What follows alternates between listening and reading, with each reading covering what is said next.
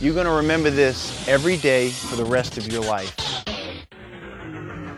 If you want to get to a goal, if you want to get to your dream, you got to focus on all the little steps. You have to put in your time. You have to be patient and you have to enjoy the process. Whatever you're doing now, whatever you want to be great at, whatever you want to be special at, I'm sure you you maybe already be good at it, but to be extraordinary, you have to do extra. I firmly believe that we are all here for a very specific reason to do something truly extraordinary. But what are you going to do to get there?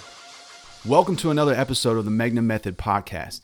Today, we are extremely excited to have on the show Coach Brett Bartholomew. Coach Brett is a strength and conditioning coach, performance consultant, adjunct professor, keynote speaker, and author. His latest book, Conscious Coaching The Art and Science of Building Buy In, is an international bestseller and is ranked in the Amazon Top 100 books overall for 2017. Besides being a walking database of knowledge, Coach Brett is just an awesome human being. What we discuss today can relate to any field, or better yet, any life. You'll be sure to walk away having learned something new. And once again, today's episode of the Megna Method podcast is being brought to you by Know Foods. Folks, you are what you eat. So if you want to be healthy and clean, then head over to knowfoods.com. That's K N O W foods.com and get yourself some good, wholesome eats. And be sure to use the code MEGNA10. That's M E G N A 10 and get 10% off your order. And now, on to another great episode of the Megna Method.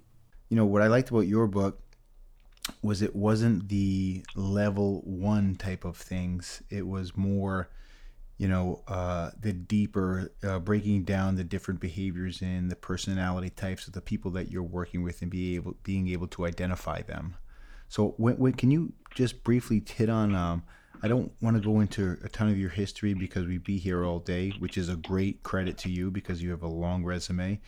But I would like to get into your training for yourself, Coach Brett, and, and, how you started to train yourself, and then you started to do more research and what led you down the road to work on conscious coaching and create it.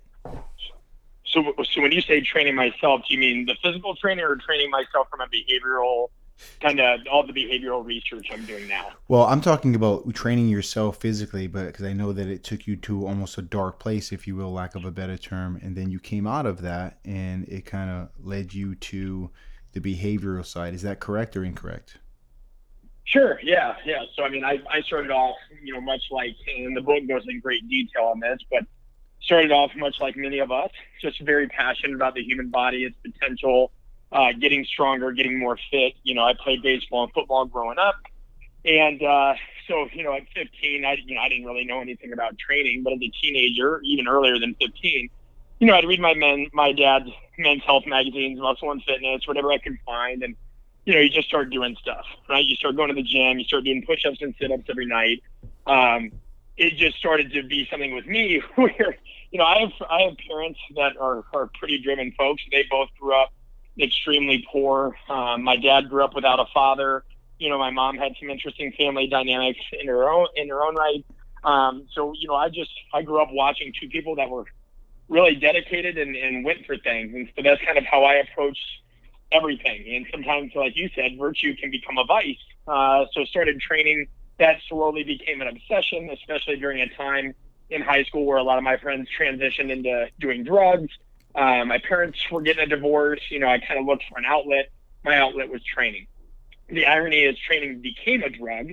Um, and at the time, I didn't know enough about the supporting uh, nutrition uh, aspects that were really well researched in the literature. I mean, this was this was late '90s, early 2000s when low fat, low carb were both in vogue. So I did both, thinking that I'd get the benefits of both. And you know, I wasn't classically trained in any of that. Um, and so, yeah, eventually was hospitalized and in, institutionalized in a place in Minneapolis, Minnesota, where daily you work with a host of nutritionists, doctors, registered nurses, uh, psychologists, um, uh, and, and a variety of folks in those fields. And you try to learn just a little bit more about the behavior side, right? Like what got you in here? What led to that decision making? What did you feel when you were doing that? And, you know, so it's funny, even though I don't have a PhD in in psychology or behavioral science or anything. I lived it. You know, I spent a year of my life in this hospital right. going to every different therapist and psychologist. It was part of their integrated program and methodology. So that that is a lot of like the the very early days underpinnings of my interest in behavior because of course that that made me want to go uh, not only more in depth on the the physical sciences, but uh, the behavioral piece as well. Mm-hmm. And, and, you've been doing this long time. How how many years have you been instructing? Just we want to familiarize um, the audience a little bit. How many years uh, have you been instructing, coaching, and um, uh, training and working with athletes or everyday people? Thirteen years. Thirteen years, and in the thirteen years, if you know, I speak. Uh, from my personal experience, I don't think there was ever a aha moment, but there were several moments that I realized I really have to become somewhat of a chameleon type coach and understand the different personality types I'm working with and understand who they are and um, figure out a way to best fit my coaching style to them, not them to me, so to speak. Do you remember a specific moment in regards to your career path? Well, like you said, you know, each moment is not necessarily distinct, although there can be distinct moments. It's more of the common connections within that ongoing narrative. So, for sure, there. I mean, in terms of when I started really getting into the behavioral piece, I mean, one was was being hospitalized. I mean, and seeing how much, you know, there are so many folks out there with both the wrong information, but even with the right information that don't know how to apply it. Um, that that narrative was continued during a time where I worked at a company that hosted a lot of um, mentorships and apprenticeships. You'd get coaches that came in and learned a tremendous amount of theory. I mean, uh, strength coaches, we'd even dive into Avdyeev and, and some of the Russian based literature from a movement standpoint. We'd re- get really deep into motor learning, which is that's what my master's degree is in. Um, but then when we'd get to the applied section of the course, people really struggled. And these weren't new coaches all the time, right? You had some folks that were very highly regarded coaches from different parts of the world, the United States, whatever, and they'd come in and they'd struggle. And it just kind of dawns on you that you know, it's great that we have all the technology booming right now that we do and all the sports science analytics, um, but we still have to remember that by definition, coaching is a social, inter like, interpersonal kind of connection piece there. And I think for the longest time, it really bugged me that a lot of that stuff had been touched on to a degree, but in very kind of superficial, leadership oriented, be positive, respect them and love them up kind of way, as opposed to just looking at from a pragmatic sense. Coaching mm-hmm. is understanding human nature, uh, the good, the bad, the indifferent, and it's also understanding how to influence and persuade, whether people like those terms or not. You know, there's there's great researchers out there like Robert Cialdini, who's a professor emeritus at Arizona State, that he all he studies is influence and persuasion. And if you think as a coach that's not part of your job, then you know you're I think you're confused. And so that's that's really what my online course is coming out March 7th and all these other things are hoping to educate more more folks on. Uh, I wanted to, I definitely want to talk more on the, about the online course or, or what you're uh, allowed to give us thus far. But um, I, sure. I would like to, you know, what what Coach Brett just said is so powerful in, in that, you know, I, I meet so many highly intelligent people and and they're just you know they have so much knowledge and so many years of experience and then i see them in the field or working with an athlete working with them with a client and they struggle to apply the knowledge or uh, as you state and i'd like to talk about it uh, the buy-in it's why do you think it is why do you think this happens coach brett that these people are so skillful and so knowledgeable and high, they have high intellect but they they lack the social skills? Why do they just shy away from that. I'm so interested in hearing your thoughts on this. Well, I think, I mean, this is multifactorial, so I'm not going to sit here and assume that, you know, I have the end all be all answer. But I think one part that plays a critical role is just examine coach education, Marc. You know, coach education, especially from a strength and conditioning standpoint, it prepares us to know the physiological underpinnings. It prepares us to understand a bit more about biomechanics. It prepares us to know about you know, ACSM guidelines and things like that, or hypertrophy rep ranges, um, or the necessary intensities for, you know, neuromuscular adaptations at, at high loads. But how many folks in our field are really given any kind of conflict resolution, influence, persuasion, crash course in human nature? I mean, I was just at a conference in North Dakota and I asked an audience of about 120 that, and two people raised their hand and said that they've had any kind of social dynamics education as it pertained to sport coaching or anything like that. The rest, the rest maybe got your typical undergrad course about Freud and B.F. Skinner and you know all that, but you know, I, I think coach development hasn't really done a great job of taking this stuff and making it applicable. There's there's for sure frameworks out there that have been discussed in the literature, but all those papers are in the same way. It says more research is needed in terms of making this applicable in the dynamic, chaotic settings in which coach operates. So, what good is a framework, you know, if there's no applied part of that? And so, I think that's the biggest piece. And I also think, listen, you know, there's a big debate right now is, you know, are, some people just better at it than others, the social dynamics, without without question.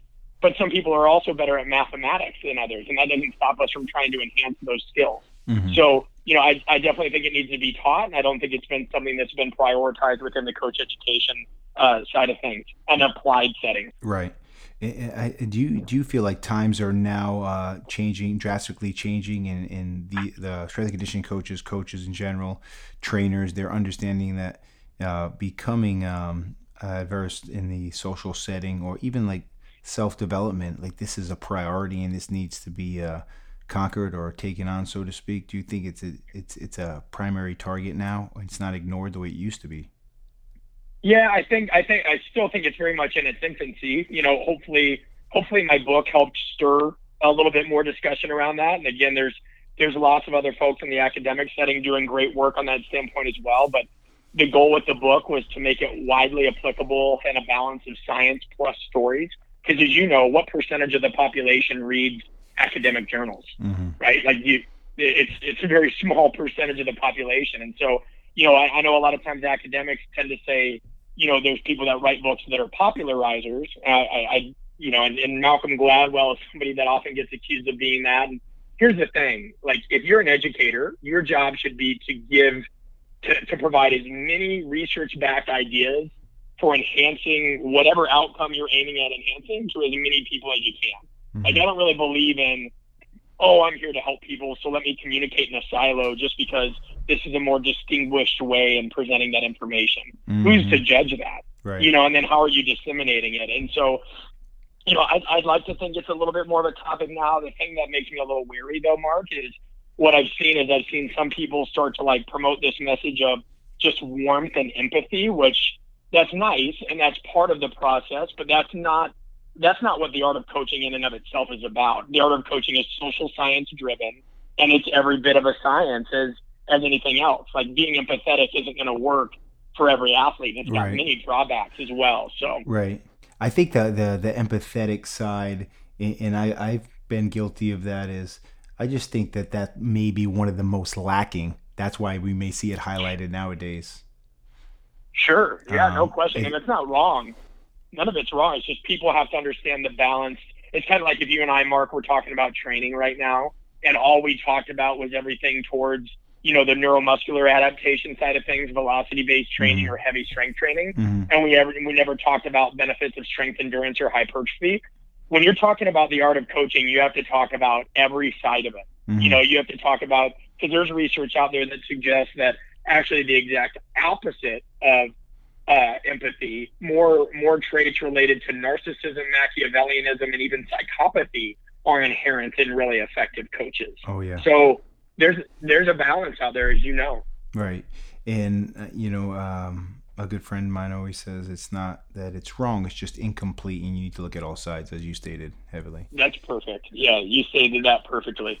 Um, so, can you bring us back to uh, a time when when you really were you were working with an athlete and you were just not connecting, not making that connection, and this can dovetail us nicely into the uh, the the athlete connection, the trainer, strength coach, athlete or client connection, and you just really had to figure it out, and you realize what you were doing. And, and once again, for the people listening, this is all in the book, and if you haven't read the book uh, you know, I don't know why, but I'm going to give you a pass. You really need to check the book out, Conscious Coaching. It's incredible. Uh, I've been through it a few times now. I take notes in it. Um, just check it out. But can you speak to a time where you weren't connecting and you you figured out a way to connect and you realized you were whiffing?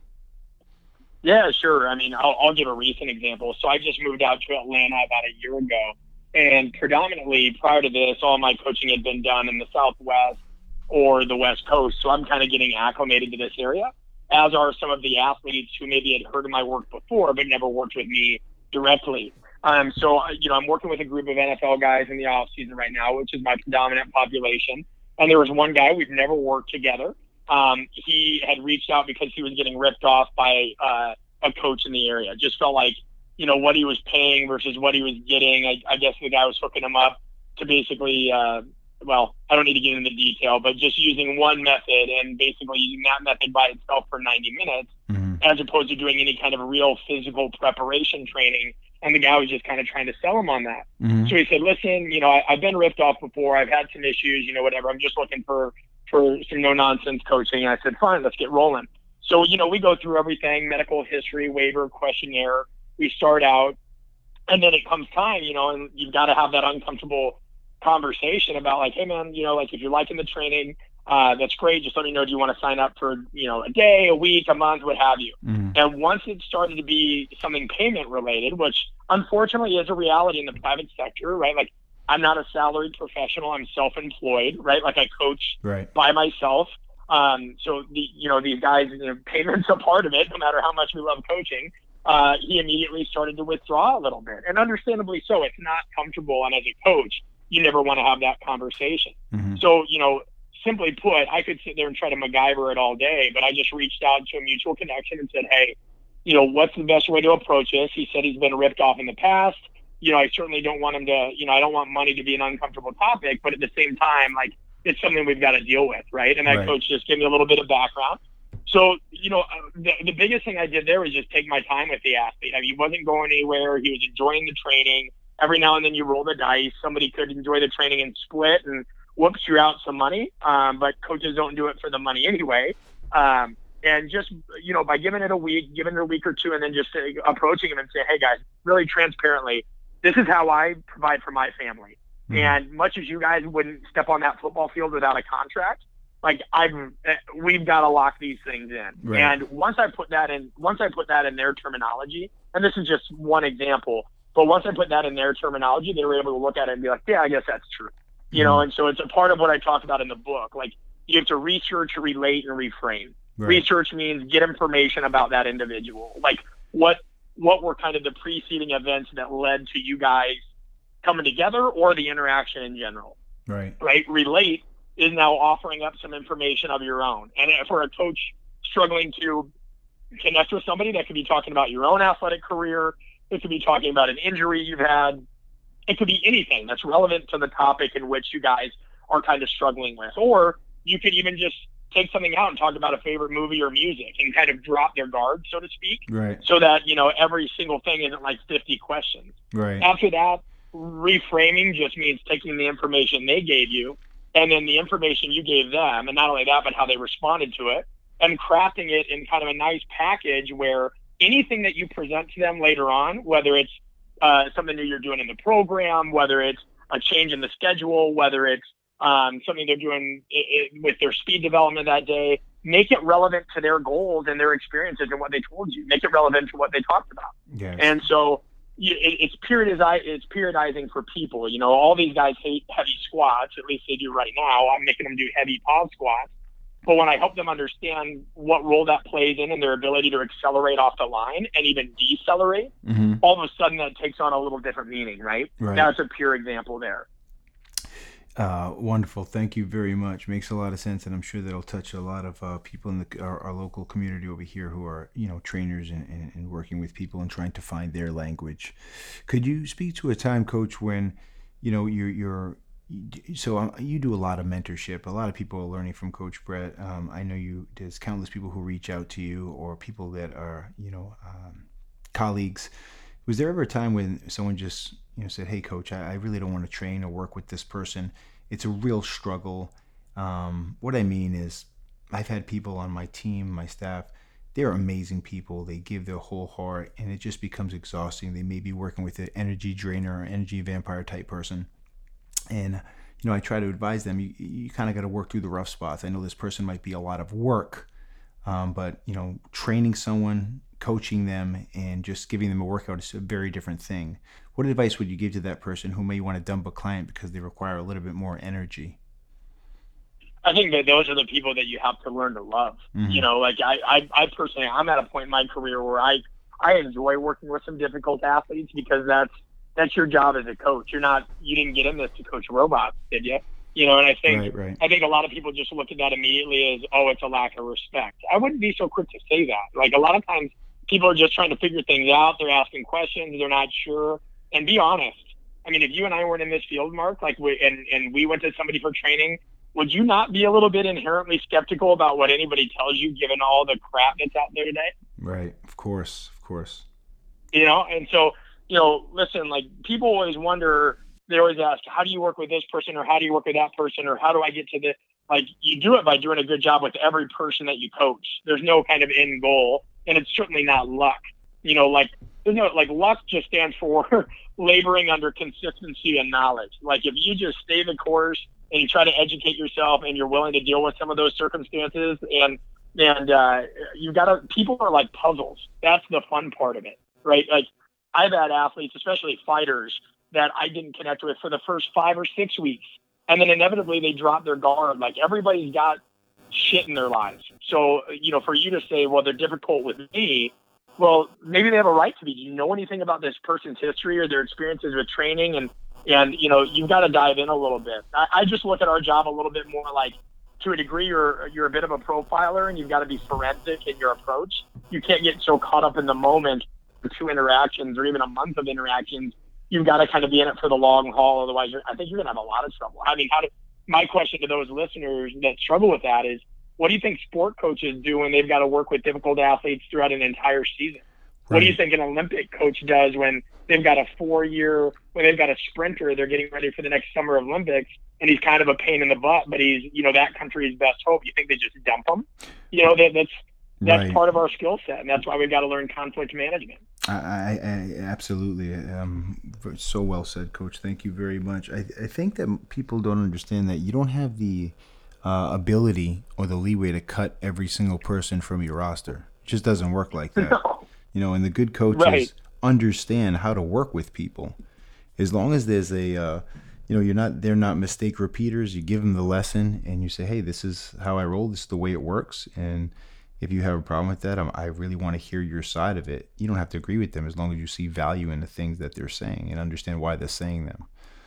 Um, Yep. so where where where are you right now? You're working with uh, about, uh, roughly how many athletes do you work with on a day to day basis? Uh, it depends on the time of year. And my, my busiest period is generally late January through July, uh, where I'll typically see anywhere from 25 to 35 athletes in the NFL offseason. Mhm. I used to get caught up trying to chase numbers a bit more. There was a year in 2015 where you know, I was part of a company and we had about 75 NFL guys come through, and that was just one group, and then you'd have six more groups after that. Um, then you start realizing a little bit that more is not always better, and you know, you go from this is more for young strength coaches, but I just felt like, man, if I could be the guy that all of, you know, name your sport athletes go see, that would be awesome. But you have to be careful what you wish for because you start getting people that may come to you because they've heard this or that, but they may not be the right fit. You know, so it wasn't uncommon that we'd have a group of seasoned veterans, guys that have been in the league three, five, eight years. But then all of a sudden, you may get a rookie that had a great season, but was a little bit toxic to that culture Mhm. you know, and all of a sudden, like they're a distraction to the group, and now you're saying, all right, do I split the groups up? So I'm trying to make everything I do a little bit tighter right now. I mean, I, you know, for me, I still struggle like with one-on-one stuff. Um, it's not it's not quite as engaging to me as bigger groups, uh, unless I'm working with fighters or a member of the military that's coming back from, excuse me, some kind of issue, and, and fighters specifically as they're getting ready for fight prep. Um, but team sport athletes, I prefer to keep in at least groups of of five or more. And uh, so that's my predominant population. Uh, baseball is still in there as well. And then the other two would be combat sports and military. So those are kind of my four collective total. Uh, it dies down a little bit for me in late August and September as every major sport tends to go in season. And that's a lot of when I'll do my international travel and, and what have you. But even that can be quite a bit of coaching, as I'm sure you know. Like last last December, I was in Shanghai for a week, and there were about 70 coaches that wanted to go through speed, plyometrics, and, and, and all these different practical sessions. And though it's enticing to say, well, coaching isn't speaking, it's not the same thing, and speaking isn't coaching, anytime you're trying to convey knowledge or information and lead people in an orchestrated effort, that's that's coaching. Um, that's so a, that's a great I, I'm, quote. I'm always coaching in. Wow. I'm always coaching in one way, shape, or form. Uh, you know, whether it's whether it's here with my study groups or when I go abroad to do some education. I wish mm-hmm. I could remember that quote. I don't say many sticky things oh, yeah. very often. No, you have to send that. You have to send that to me. no, I'm definitely going to send it to you. That was great. Um, so, you know, working with uh, the athletes, I'm sure it can become. Um, you know, you obviously have long days. Have you ever had to, you know, uh, terminate a relationship or a client because it was just something that maybe crossed the line, or you were just like, I, I can't work with this person anymore because they're they're taxing, and then they're with they're taking from the group, right? Yeah, you're asking. That, that's a question that I think needs to get asked more, and I don't think has been asked to me ever on any podcast. So thanks for asking that. Yeah, without without question. I mean, there was a, a circumstance where I had somebody that was very well known tell me that I needed to cater to their schedule, and it was more of cater as opposed to adapt. And when I, you know, basically gave them the reason why I couldn't, which was an actual reason. I mean, at the time I was co-owner of a business. My coaching load was filled throughout the day you know, I had just gotten married, so I wasn't going to sacrifice my weekends and start my marriage off like that. Mm-hmm. And I just said, hey, man, you know, like, I, I'm sorry I can't accommodate that. And I remember he pointed at me right in the chest, right in the chest, and goes, you need me. And I said, excuse me? And He said, you need my brand, like, you need me for your brand. And what he was insinuating is that he was a well known enough athlete that just working with him uh, was going to be good enough for my career that I should cater to that. Wow. And that's something that, you know, I, I'm from the Midwest. I'm from Nebraska, and we're respectful people, but we also don't really take shit. You know? Yeah. so that was something that like I, I just couldn't jive with that. And I said, you know what, man, I don't think we're a good fit. And I'll, I I won't lie. I hope this is helpful for your listeners. There's times where that's been nerve wracking to me because I do know. I mean, that was a superstar athlete, and it would have been good for people to know that I trained them. But the, it, that's not the thing. Like you are not the athletes you train. Like mm-hmm. somebody out there right now is one of the best coaches in the world, and they're training baby boomers and youth athletes. Mm-hmm. You know, there's this myth out there that because somebody trains NFL or Olympic athletes or this and this, that they're the top of the top. Like, you shouldn't choose your clients based on notoriety. Like, choose them because they're the right fit. If I open a gym here in Atlanta, you know, I'd love to have a group of athletes and general pop that both just want to get after it and are focused. Like, I don't really give it earlier in my career, I'd care about that stuff, but now it's like coaching, coaching. Like, come work, create the environment, and let's roll. Conversely, I think, I mean, uh, or not conversely, but to your point, I think that you actually learn most of your hard lessons through uh, general pop, you know, in, in regular everyday people. Like you, I learned some of my most valuable valuable coaching moments through everyday people because professional athletes work very hard, but you know, where I came up in, in the field, everyone wants to coach professional athletes. They don't realize that, you know, the salt of everything comes when you work with an everyday person and, and the value and how rewarding it is. And there's some great rewarding moments for professional athletes as well. But I think people second guess that way too much, really. Yeah, 100%. It's easy to do. I mean, I, I posted this on, I'm not as active on Twitter anymore, but I posted this on Twitter a while ago. I really do think it's an issue that, like, the majority of coaches, strength coaches, are told in some way, shape, or form that if you're not coaching at the pro level or a major D1 level, or if there's you know if there's personal trainers listening at some huge club, then you're not somebody. And I think that that's pretty dangerous. Again, you look at you look at pioneers, guys like Vern Gambetta. Like I'm pretty sure Vern still no, coaches people. I think he co- coaches out of his house or maybe his garage right now. I and think so. I'd be lying if I did.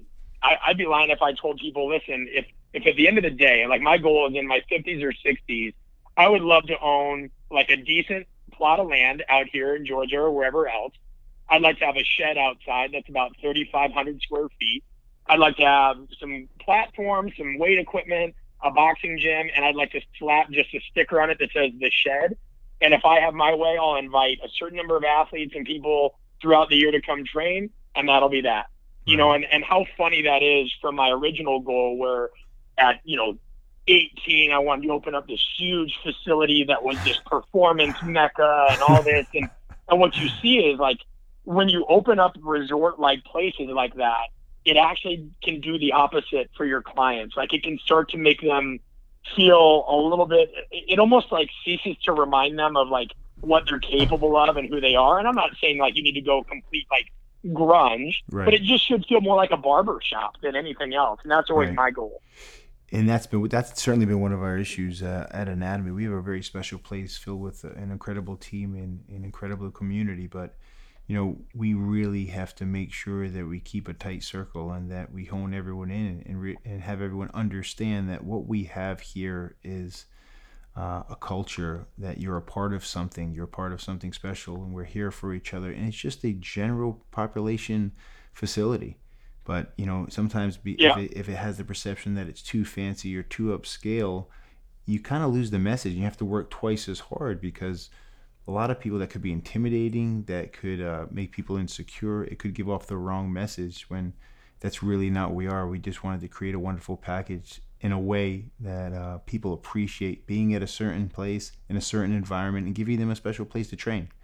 So, yeah, hundred percent. Um, yeah. But I like that. Uh, if you ever have the shed, I'd love to go out there and uh, work with you out there on the ranch. That'd be perfect. Hey, you're welcome. You're welcome anytime. I'm, right now, I kind of have the shed. If anybody follows me on on my Instagram, you know, I, I'm not that exciting, but I do post a lot of like just my garage gym training sessions because you know it's kind of like your therapy, and I can kind of isolate oh, myself oh, yes. and just have some fun. Oh yes. And so you know, I have this shed 1.0 in that, you know, my wife and I are about to move to a new house, and the number one thing I worry about is the garage gym because it's where you experiment, it's where you have some fun, and right. in all irony, I've even had some athletes now saying, "Hey, man, like, would you ever let me come train at your house?" I'm like, "I'd love that. Come on out," you know. And so I just think young, and you said it, Marc, so I don't want to belabor it, but anybody listening, like, please, like, understand that there are a lot of paths to take, and your path is going to change. Like I'm still finding mine. Like I'm somebody that very much loved the team environment. I could see myself doing that again in the future, and I love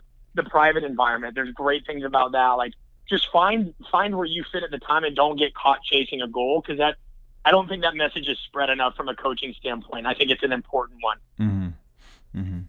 Uh, Coach Brett, if you were to uh, if you're mentoring a young person or someone just uh, new to the field and they really needed to work on their I would say social game or their social skills or just placing themselves in those environments where they can work on, you know, their everyday language or the language they use with each person. What would you suggest for that person to bring them up to speed and give them as much experience as possible? Maybe obviously an internship, but what else would you suggest?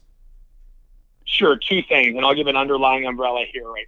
So understand that like nature abhors a vacuum and so does strong leaders. Like if you want to be a strong coach, strong leader, I'm a big believer that you've got to have both dense and diverse experience. And all that means is I think people have got to get into situations where they can coach all different age groups, types of athletes, all that as early as possible. I mean, think about this, Marc.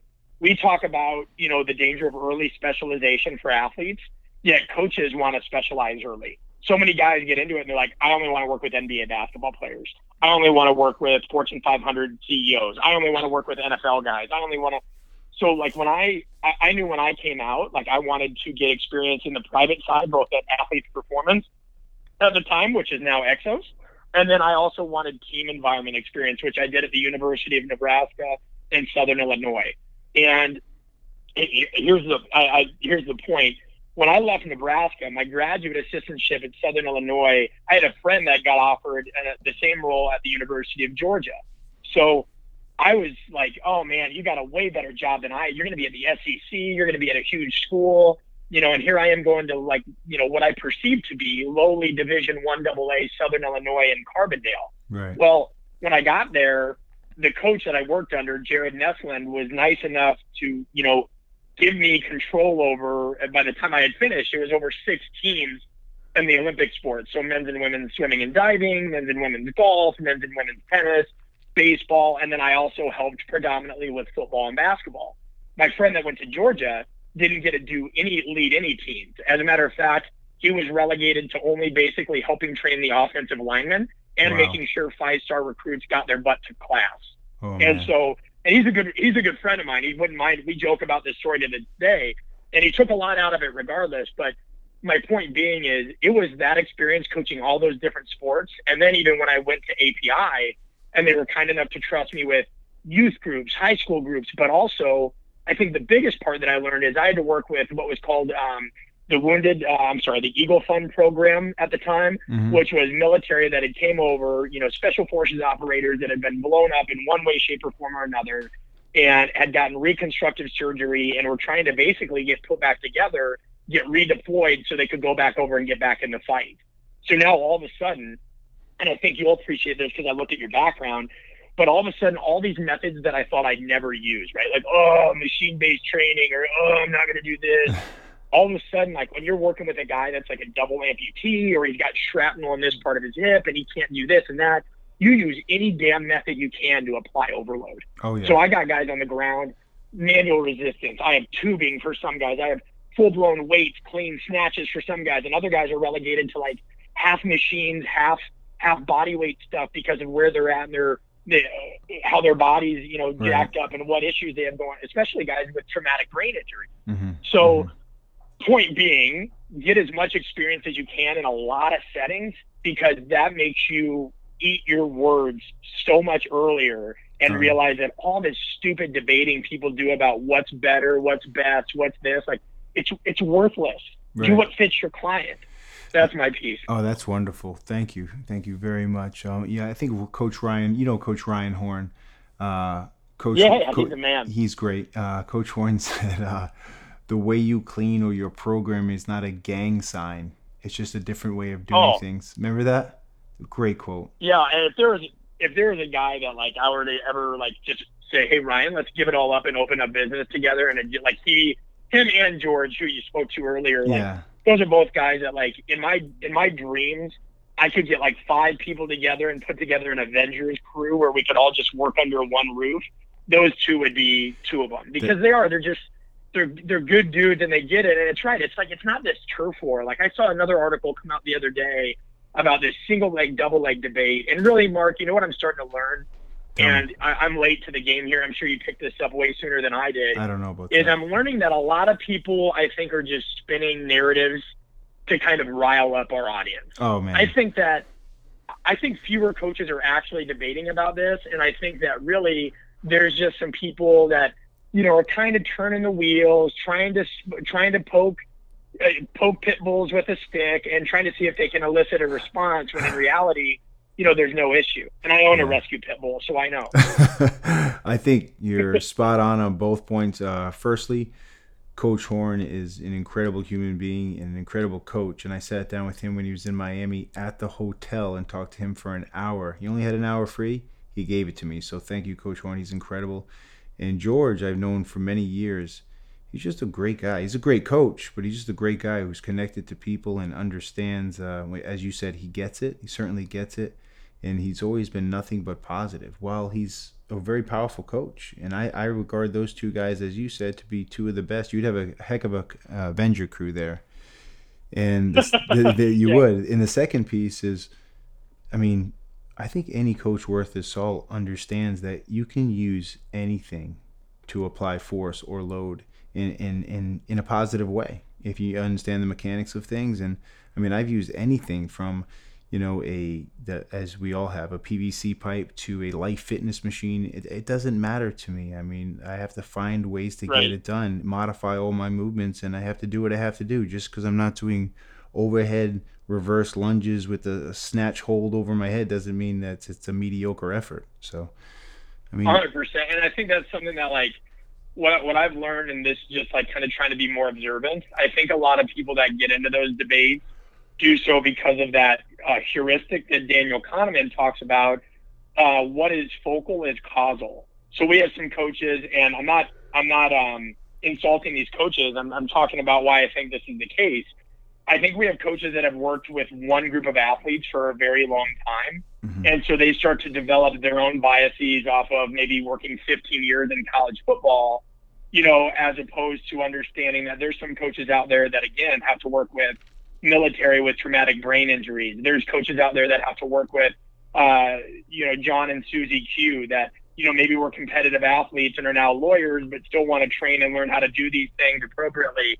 Um, or high school athletes that, you know, heaven for like out here in Georgia, baseball's crazy. You have teenagers that have had Tommy John surgery. And so wow I just think it's really it's really an issue when coaches that are highly respected and have a lot of voice get out and start speaking in absolutes because they're not they're not wrong. I think sometimes you're probably just not as aware that the audience now in our field is so diverse.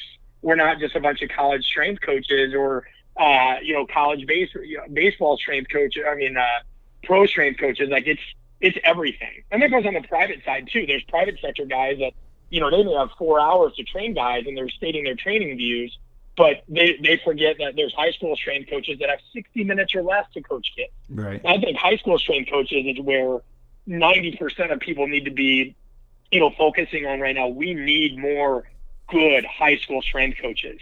And there's, I think it's the NHSSCA, Gary Schofield, um, and, and Fred Eaves, and, and a bunch of other coaches that have done great work promoting. But if you're a strength coach listening and you're wondering, like, you know, where can I find more opportunities? I'm stuck, whatever. Like, get into high school strength and conditioning. You can make good money, which there's nothing wrong with that. You have to pay your bills. Right. You can work with kids that really, really need some help.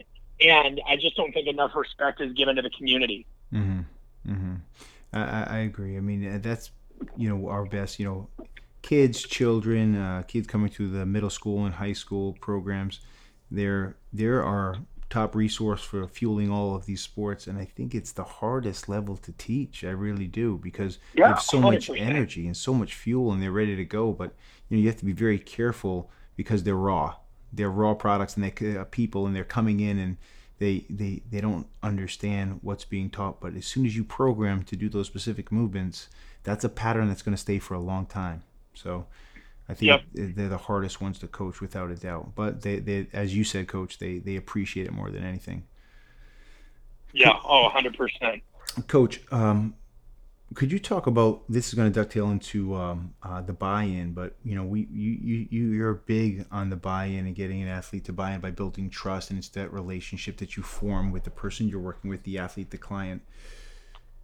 There's a thin line between getting close enough to your client to getting them to buy in but distancing yourself, yeah. distancing, distancing, excuse me, yourself enough where you maintain that coach versus athlete relationship. How is that done? I mean, it's almost like a dance, if you will.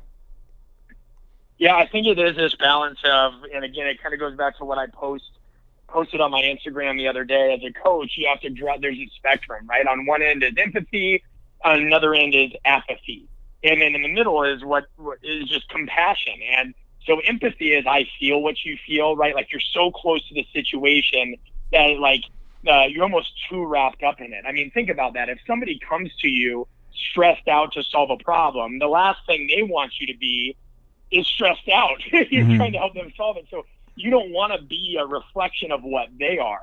What you want to do is you want to show understanding. And so compassion is I understand what you feel. It's kind of this academic you know, if, if you ever turn something in late to a teacher and you're like, oh, I'm sorry, this happened, that, they may say, well, I'm sorry to hear that. Uh, but the expectations were you still needed to hand this in on time. Right. You know, a surgeon right. may see a trauma, a, a surgeon may see somebody come into the ER, a stabbing victim, and they may think, oh my gosh, this is awful. But at the same time, if that's all the surgeon focuses on, how are they ever supposed to do their job? Right. right. And so they have this kind of cold, it seems cold, but really it's this kind of clinical compassion that says I understand the magnitude and the significance of whatever's going on here, but I can also step back from it emotionally and, and make make a decision. And I think that's the sweet spot in which coaches need to operate, especially in the complexity of uh, of this field. So I'll give you an example, right? I had worked with an athlete that had seen one of his parents killed, like literally had seen that. Now, I've never seen that. And so for me to try to relate to that athlete would be an intense and dramatic insult to that individual. Right. You know, like there's no way I'm going to come with that and be like, hey, I watched this documentary once. I know it can be hard if you need somebody to talk to. No. Like, and, and my older brother, my older brother got stabbed when I was interning at Athletes Performance in 2000, I think it was 2008. Mm-hmm. Um, no, no, it was right after, yeah, it would have been around 2008. My older brother was stabbed.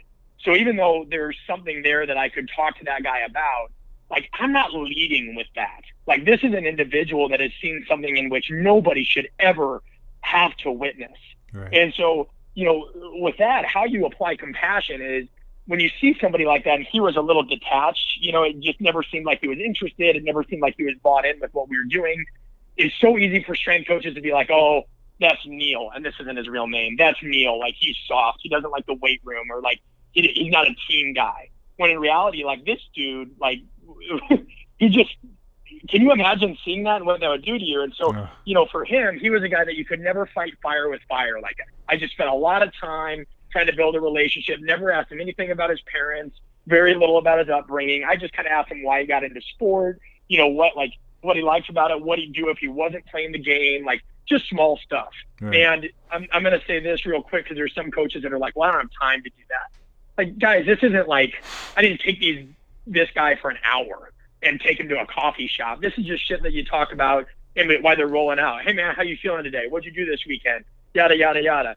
You know, just come up with a discussion point, and in between rest periods or whatever, make small talk. You know, it's just kind of small little snippets. Right, it's not going to get you off track. Right. And and not only that, like you're going to meet with your athletes to go over goals sometimes throughout the season or throughout the session. So why would you not, you know, try to try to make them feel a little bit more comfortable? Um, I hate to use this term because somebody will take it and probably run with it, and use it irresponsibly. But to a degree, Marc, it is a little bit like seduction. Right. You know, you have to get people to lower their guard. You have to see them. You have, you have to help them understand that like we're we want the same thing. I'm trying to be respectful of your boundaries, but at the same time, you know, I'm trying to help you see kind of what we could work towards here, Right. and you and you just build off that. But to your point, it requires tremendous patience, and it can't be done with a tablet, so people get pissed. Oh yeah, I, I've worked. Um, I've worked at places and I've been around coaches, and they, you know, I, I said this is really important to that athlete, and their response was, "I'm not a, I'm not a blank therapist." And I would say, Yeah, you are. Yeah, yeah, yeah. As, as a Did you just say, "Yeah, you are"? Yeah, Yeah. exactly. You are. Yeah, as a coach, your job is to alter behavior and manage stress, physiological stress. Now, I've had that too. I had somebody get on me and say, You're not a PhD. You have no business writing a book like this, and your book is dangerous. And I thought about that, and I'm like, Huh. Like, it's not like I'm writing the DSM 5 here where I'm trying to clinically diagnose anybody. I'm sharing my experiences as a coach, and I'm also talking about what behavioral science tends to say about what makes people react or respond the way they do. Now, mm-hmm. sure, if I had written some book that says you should clinically diagnose this person as insane, you should diagnose this person as depressed, that is so far out of the scope of practice and irresponsible. But that's not what the book is about. Right. You know, coach for as long as coaches deal with individuals, people direct, they absolutely better study psychology just as much as they study biomechanics and physiology. You're not dealing with a Toyota Camry. You're dealing with a thinking, breathing, feeling machine. Why would you not? You know? Yeah, you're a million percent spot on. And I remember when I was in college, the most influential, I'd probably say the most, one of the most, if not the most influential man in my life. I remember I was in his office. Uh, he was a football coach. And behind his desk, uh, Coach Brett was a pack, uh, high stack of books. And none of them had anything to do with sports or football. They were all uh, behavioral and psychology books. And one day I asked him, I said, and this was, I don't know, long time ago. Don't, I don't want to, don't make me say the years. But anyway, I said, well, coach, why are all those books uh, behind your desk? Uh, why are you studying psychology? And he said, Marc, uh, what we do here, it's all psychology and it's all behavior and it's all dealing with different personality types. And he told me, this was a 54 year old man. He told me, uh, I don't do very well with different personalities and I'm trying to learn. He was 54 years old and he had coached for maybe. 30 years. It's not. Yeah, it's not. And here's here's the thing. Like to your point, and and I have to make a quick disclaimer here because otherwise these narratives get off track. But people, there are some people that are very uncomfortable with this conversation of behavior coming to the forefront of what we do. Uh, You know, talking about the importance of human behavior in coaching does not mitigate you know, or or even like militate against the importance of training. Like nobody's suggesting that we quit looking at uh, force velocity profiling or the benefits of maximal strength or any of this stuff. Nobody's saying quit studying that. Right. We're just saying also understand that balanced coach development is about knowing the art of coaching as well. So I just, you know, I'm Right. stating that. And then to your point about it not being easy, I had a good talk with the strength coach of an NBA team the other day, and he's like, you know, I don't know, man. Like everybody's reading these books on psychology and whatever. He goes, I just think that, you know, physiology and biomechanics is a lot harder. And I think coaches are gravitating to a lot of these leadership books because that other stuff's harder. And I just said, you know what? Like, I respect your opinion, and I do. He's a great guy. Right. I'm like, but I disagree.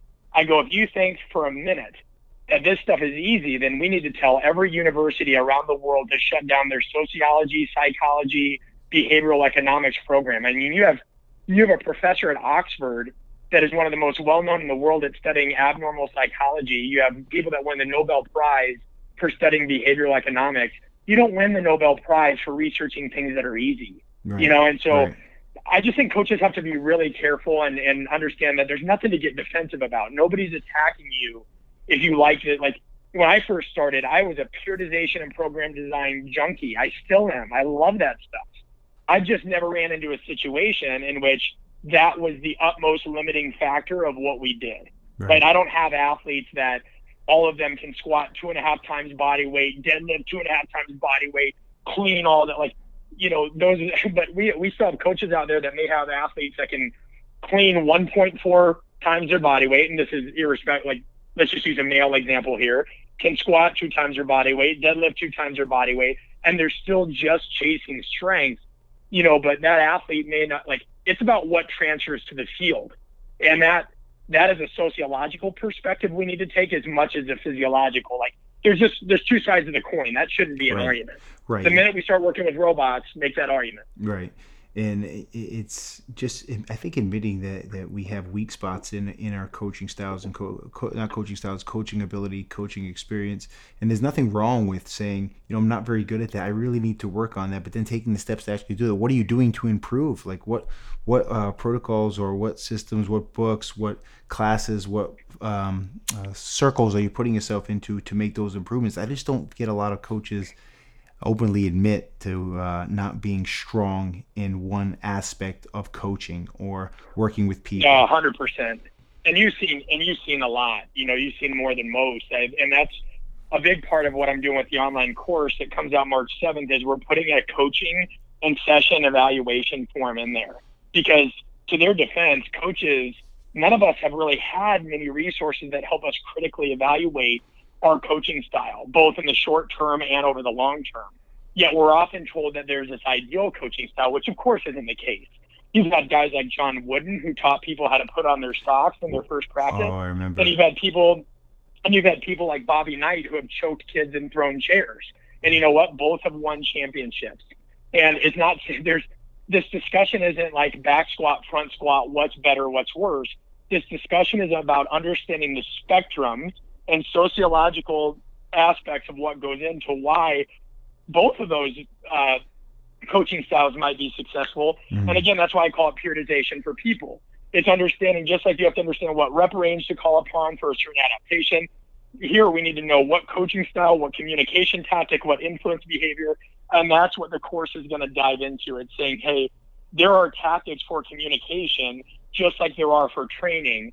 I'm not saying I have all the answers, but here is six years of combing through a lot of research. What what it shows, and I- what I want, Marc, I want to make this clear. I, I want this conversation. I hope somebody else comes out with other stuff. right. I hope somebody. The point of this course in the book is not to stake my claim as the utmost authority in this. It's to spark a dialogue. I want more coaches getting involved with this. So hopefully, people that see the course and all this, they understand that. And it's pretty uncomfortable for me. I mean, because Uh, anytime you have to promote something that's out of a coach's wheelhouse, as I'm sure you know from the podcast, right? Like we're often taught it's wrong to promote and do this, but when you have a resource out there that you think can help, like I think this can, I'm going to put it out there. I want I want your guys' feedback on it. So hopefully it helps provide coaches with some of those evaluative tools and assessment based outcomes. Right, right, absolutely. And, you, and you're you're you're giving back. You're giving something that's going to help other people and add to their game and add to their base of knowledge. So I look at it as the most positive thing in the world. So thank you for doing that. no, Um, thank you. Appreciate it. one of my most uh, I know you we're, we're running short on time, and I don't want to be a uh, monopolize. No, you're time. fine. You're asking some great questions. I still got some time. So Oh, I ahead. appreciate it. Thank you so much. One one of the things that yeah quotes that you put out there is one of my favorites by far. Uh, one clear sign, oh excuse me, one clear indicator that you're made for this field. You said you're never satisfied with with your own work, and you understand that it's not about you. Can you get into that? I, I know what my thoughts are, but I just want to uh, give this to the listeners and have them understand what both of those statements are about. Yeah, I might need you to repeat it because, as you know, I kind of go on. I, I know I, I go on rants a little No, that's bit, fine. That's fine. I Absolutely. yes. Would So- you mind repeating yeah, that? of course. The I couldn't hear part of it either. the first part is um, one clear indicator that you're made for this field. You're never satisfied with your own work, and you Oh, understand yep. it's not about you. Okay, yeah. So I remember sometimes I always have to think about like where I was on that day too, because that influences it. Right. Um, somebody. So for me, I am very, very, very much so never impressed with myself. Um, sometimes that can. I'll be full, fully upfront. Like sometimes that takes me to a dark place. Like I, you know, the book. The book was warmly received. I don't feel like it was good enough. You know, I did this. I didn't feel like it was good enough. An athlete might hit a PR. I wondered if I could have helped them get there a bit earlier, or if I could have kept those, um, you know, the the effects from that. If I could have prolonged them. Uh, I'm just somebody that uh, my whole life I've kind of felt like this underdog that I'm never satisfied with my own work. I'm I'm never meet my own expectations, and none of those were like put on me by my mother or my father or really anybody. Like I think I think a lot of it boiled down to like when I was in the hospital, like it, it, I very much came closer to losing my life, and so I had this idea that I put into my own head of all these things I wanted to accomplish in terms of just like uh, what one author calls a dying empty. Like I feel like it's an insult if you don't give a lot, you know, or or try to reach your potential, and it's tricky because that's impossible for any of us, right? Like Right. I don't think any of us really reach our potential because I don't think any of us know what that is. But that's always been my number one fear and driver before I get put into the dirt. So no matter what, like I, I just think you know never believe your own hype because there's somebody out there doing something just as good, probably better. Uh, you didn't invent something. You know, there's nothing new under the sun except for when we go to Mars, hopefully in our lifetime. Um, and yeah, I think it's just that. It's this idea that you're a craft, like Hemingway. This is in the book, right? Hemingway says it best. We are all apprentices in a craft in which we will never become a master. And like, uh, if if it was relevant, I'd almost have that put on my tombstone. But I think some people would be like, "Well, I don't get it. Who was this guy?" Um, but so that's that's the piece there. And then the, it's not about you. This is tricky because I've had to learn a lot over the past year or two. So what that means in essence is like you can't be so caught up in your own ego and your own agenda and, and being right and all that. It's not about that. It's about contributing to a dialogue and a discourse that lasts the length of your career. You know, and then some. It's just about like quit quit worrying about like have strong beliefs, but make sure that they're loosely held. Like Mhm. don't there are so many things that I thought I knew and I believed in and still to this day that I you know, I'm continuing to learn that I'm like, oh, that was embarrassing. Now that being said, you do have to believe in your work. You know, you do have to stand by your work. I mean, I had an athlete before I ever got on social media because I never wanted to be visible like that. It was just kind of inculcated in me that, oh, social media is for frauds, this, that, whatever. That's just kind of how it was when I came out. Um, I remember I had an athlete and he asked me, he goes, Hey man, are you on Twitter? And I said, No. And he goes, Why not? And I go, Real strength coaches don't get on social media. And he said, "Oh, well, I hear you like giving tips to your interns and other coaches. Like, why would you not share that with other people? You don't think they could benefit from that?" And I guess I had never thought about that before, right? And so I was like, "Oh, I don't know, man. Like, I don't think anybody gives a shit what I have to say. Part of my language. I'm just trying to speak honestly." And he says, he goes, "Well, I think you're wrong, and I think that you might just want to put some stuff out there. Of course, not everybody's going to like it, but see what happens." So Right. like, "All right." So that was kind of what I base and still to this day base my social media off of. I just try to say things that I wish other people would have told me, especially because I didn't have a direct mentor. Right. Um, so it does need to like it, it should your actions in general should not be about you. But that being said, you should not discredit yourself. You should not think you're not worthy or that nobody has. I had somebody the other day that says, I don't think I should get on Twitter because I'm not an expert. And I go, dude, the majority of Twitter users are probably 13 year old kids in a video game chair mashing their Madden controller to death. Do you think you need to be an expert to get on Twitter? I mean, You if, know? if that were the case, there'd be no Twitter. So hundred percent. And so, but that's what we've done, right? We've grown this watchdog kind of troll community that sadly has made coaches feel like, you know, they better be a PhD in this, or they better be the head of a football club, or they better be this to share. Nah, like I'm not above learning from an intern, and I'll say that proudly. I'm I'm still not above learning from an intern, and I would hope that other people feel that way as well. So that's it's kind of a dual-edged sword, but that's what I mean by that quote. If that drives more clarity. Oh, absolutely. That was terrific uh, summary. You know, I often tell uh, our team, I said, I got to bring people in that are way smarter than me. I'm like, I, I think I know a little bit, but compared to the people I bring in, I don't know anything. I'm trying to learn from well, them. Well, here's the thing. It's a council too, right? Like, mm-hmm. it's not about this like man on the hill kind of guru thing. Like, coaching is done best when it's done like via counsel, when you have people to sit and discuss complicated and complex problems with. So having people around you isn't about learning some esoteric secret as much as it is kind of sometimes being reminded of stuff.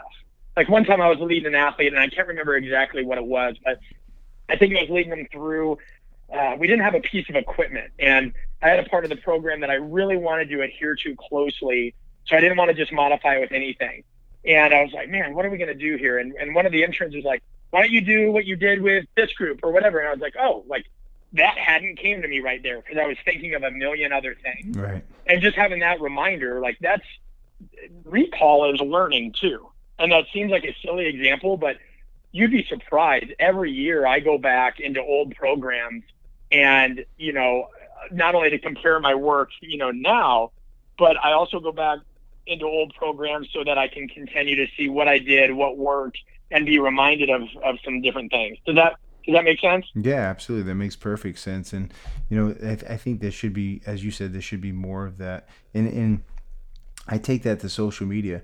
I'm not going to sit here and tell you I don't like social media. There was a time I didn't like social media, but I appreciate it more now because I get to touch or uh, uh, get in touch with, communicate with people from all over the world, and I've worked with people. I've helped people. They've helped me. I've worked through problems. I've helped them work through uh, adversity in their life, and it's just it's it's been a wonderful connect. And I, I view social media to be. Uh, I heard this once, I think, in a movie.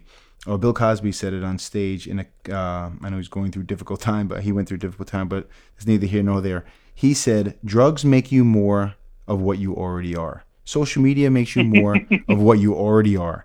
If you're a great coach." Yep I mean, you can see that. I can see that in your Instagram. I can see that in the things you can say. I can tell how you're mindful of your the, the, words that you you post and the things that come out of your mouth, and they're thoughtful and they come from a personal experience. I try to do the same thing with my social media. I only speak about the things well, that I've experienced. I'm sorry. And it's appreciated. No, no, you're. It's appreciated. I mean, I think we live in a loud society right now where people don't understand the difference between insight and opinion, mm-hmm. and they're both they're both okay in their own right. But like, don't give your opinion if you're also not willing to provide some kind of solution or insight, or at least expand the dialogue. Right. And you're doing that all the time with your podcast. Every question you ask, every time you, I mean, your your listeners probably don't know this, but when you reached out, like the way in which you reached out, just thoughtful, respectful, clear, concise, to the point you'd be surprised at how many people reach out, and it's certainly not just me, but to, we, other coaches talk about this, and they're basically just like, you know, here's my podcast, here's why it's great, you know, pushy, pushy, pushy, and it's like, whoa, dude, like this should be about a discussion, and I think that that's kind of what social media needs to like look at it as a discussion, and it's not. Here's the other thing: it's not going anywhere. So right, don't right. don't be don't say you're a lifelong learner and it's all about adapting and and this and that, but then you're like you're gonna cry about social media just find a platform. And and it's not it's not all for everybody. Like i'm very inactive on facebook now and i'll, I'll get on there and reply or make sure i let people know i appreciate some if they've reached out. But like instagram is kind of where i'm most focused. And there's a reason for that. I'm a coach and so it's easy for me to get out and say little things but like i'd rather have you see it. Right. on instagram you can actually see it right? Like you can see my training or you can see a picture that i think um, uh, resonates with a certain insight. And i think that that's that's something coaches need to be aware of, even if you're against social media or what have you, or if you're against like things like Instagram, which I was. But if you're an educator, we need the visual as much as we need anything else. And so it's a good tool. You just got to find your way of using it. And I, I don't think that's hard. Just don't follow the leader. Put blinders on and say, okay, what do I think is useful? And the nice thing is, is I guarantee you, you have an audience for that. Even if you're somebody that is only interested in uh, I don't know, barbell training. Like that's your only interest. Everything classic, just barbell training oriented. You mm-hmm. could find somebody for that. Somebody that just loves focusing on ankle mobility. There's somebody to just stick stick with whatever you want to focus on, and that's helpful to someone. A million percent. It's so helpful, and it, is the social media world has become a great resource for learning things and expanding your knowledge. So uh, I do appreciate. You just got to filter it. I mean, I will say that like you can, it can get easy. You know, sometimes where I'm eating lunch in between groups, I'll check it and I catch myself feeling obligated to respond um, to every DM, which I just you know you can't do. Oh my goodness. Um, but but like you try to you try to do it as much as you can because you want people to know you appreciate it. So you do have to put a filter on it. Like I try to with my wife and I, I try to say, hey, after 9 p.m., I'm not doing social media, or after 8 p.m., I'm not. You know, I'm trying to check it once a day. I'm trying to do, you know, whatever I can to kind of isolate it. So Mhm. if you are listening to this and I don't get back to you, it's I promise I'm not ignoring you. I'm just trying to be respectful to to my family and everything else. Right, which is a healthy thing. So thank goodness you're doing that. Coach, uh, I I have a few questions for you, uh, speed round of questions that just helps the audience get to know you a little bit. This has been absolutely wonderful. Um, you can give a one word answer, one sentence, whatever you'd like, and it's going to help the audience get to know you. And then I want to ask about your program, um, and then I'll let you off the hook. So um, here we go. Cool. Coach, what is your favorite ritual? Uh, for anything, Yeah, sure. Favorite ritual that you just man, I love doing this. Aside from weights, lifting weights and training, can't you can't use that one?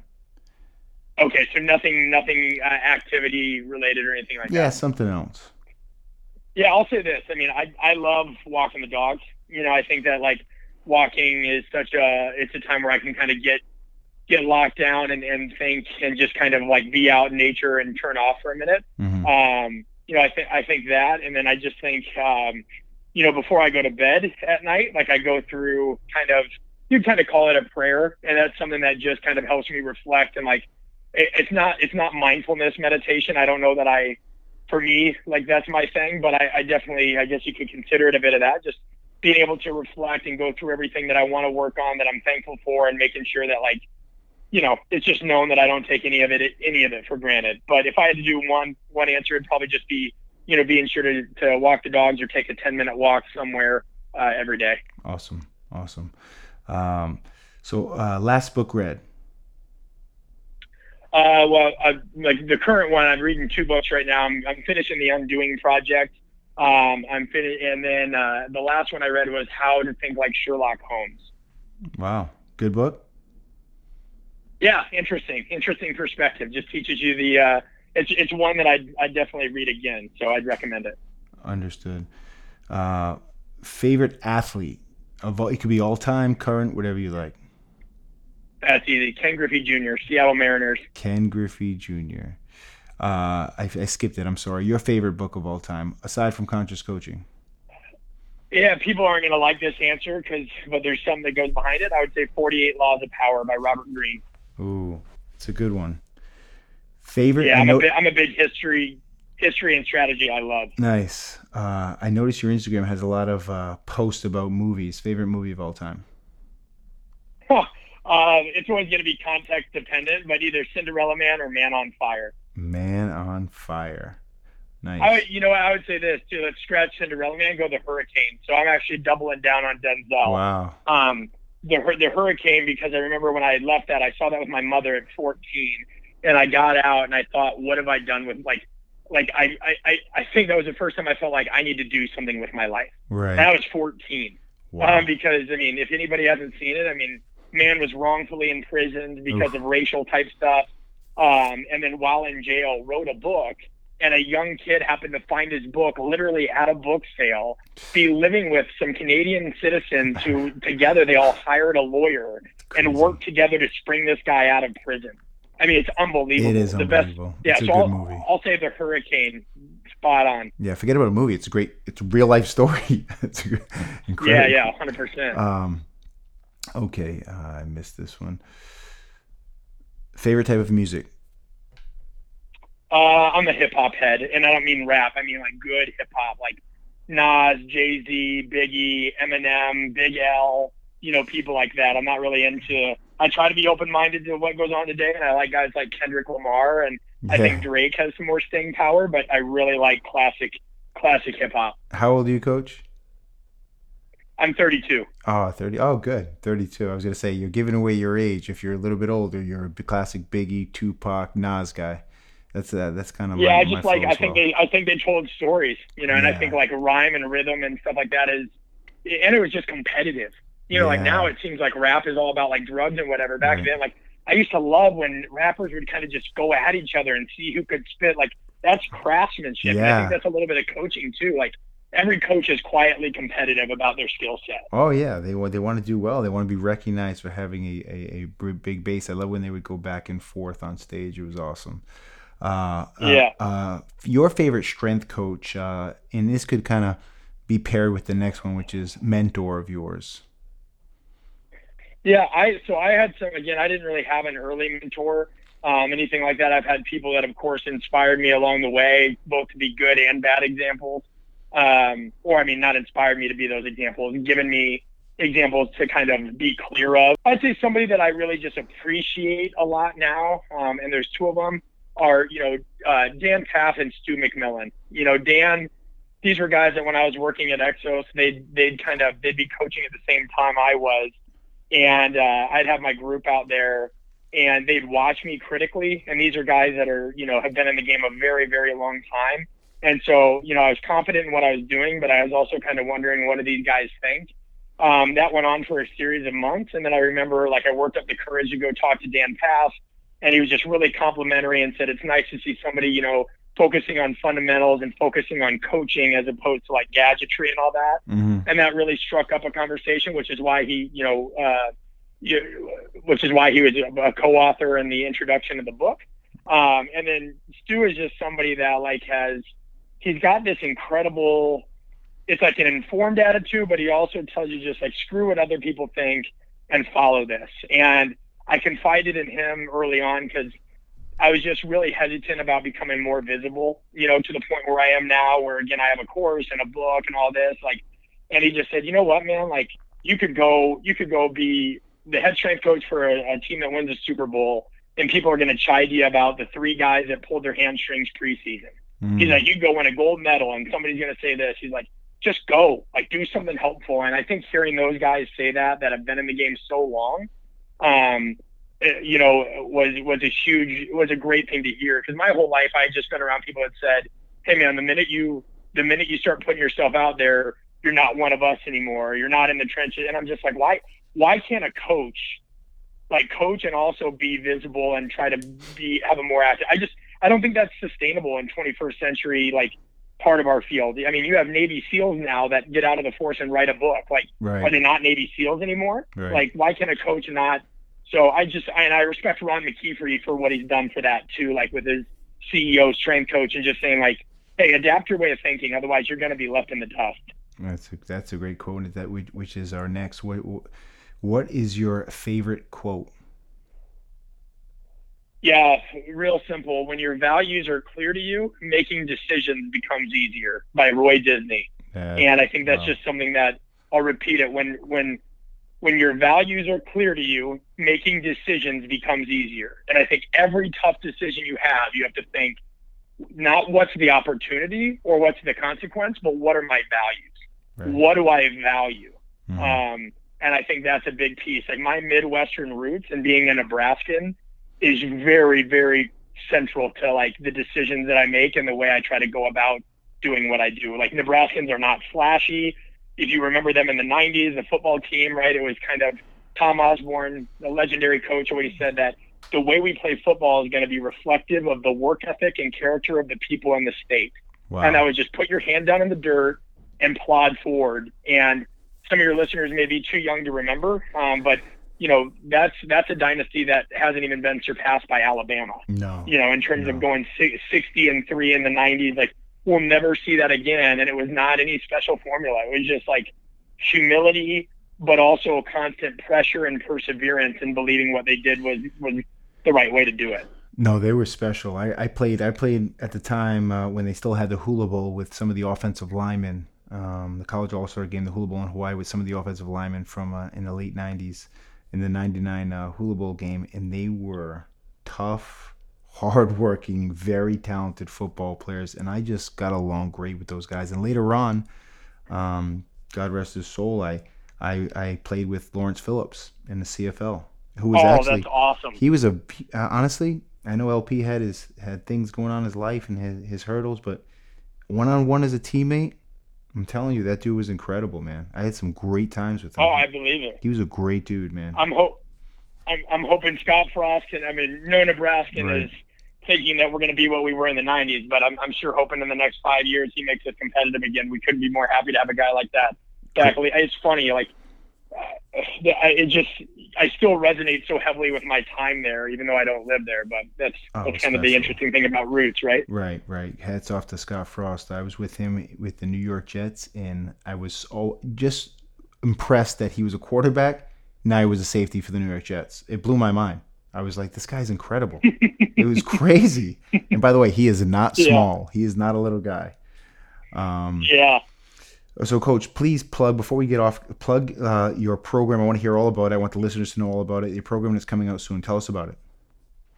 Yeah, I'll keep it simple. So artofcoaching.com, not the art of coaching, but artofcoaching.com is going to be kind of my primary hub for where I put all these resources. So my book, um, the free field guide that kind of puts everything together, and then most importantly, uh, the online course, which I've spent over a year developing.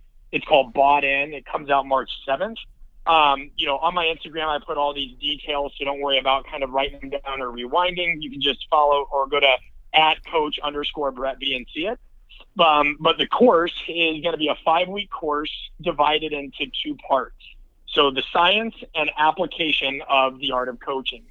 In the first part, I guide everybody through kind of a unifying theory that I've been working on developing, which is aimed at driving improved behavioral outcomes with athletes, clients, colleagues, and sport coaches. Because as you know, it's not uncommon for coaches to kind of say, "Hey, like I have my program, but the you know the head swimming coach or whatever wants to do this and that. They want to do you know all these other things. What do I do?"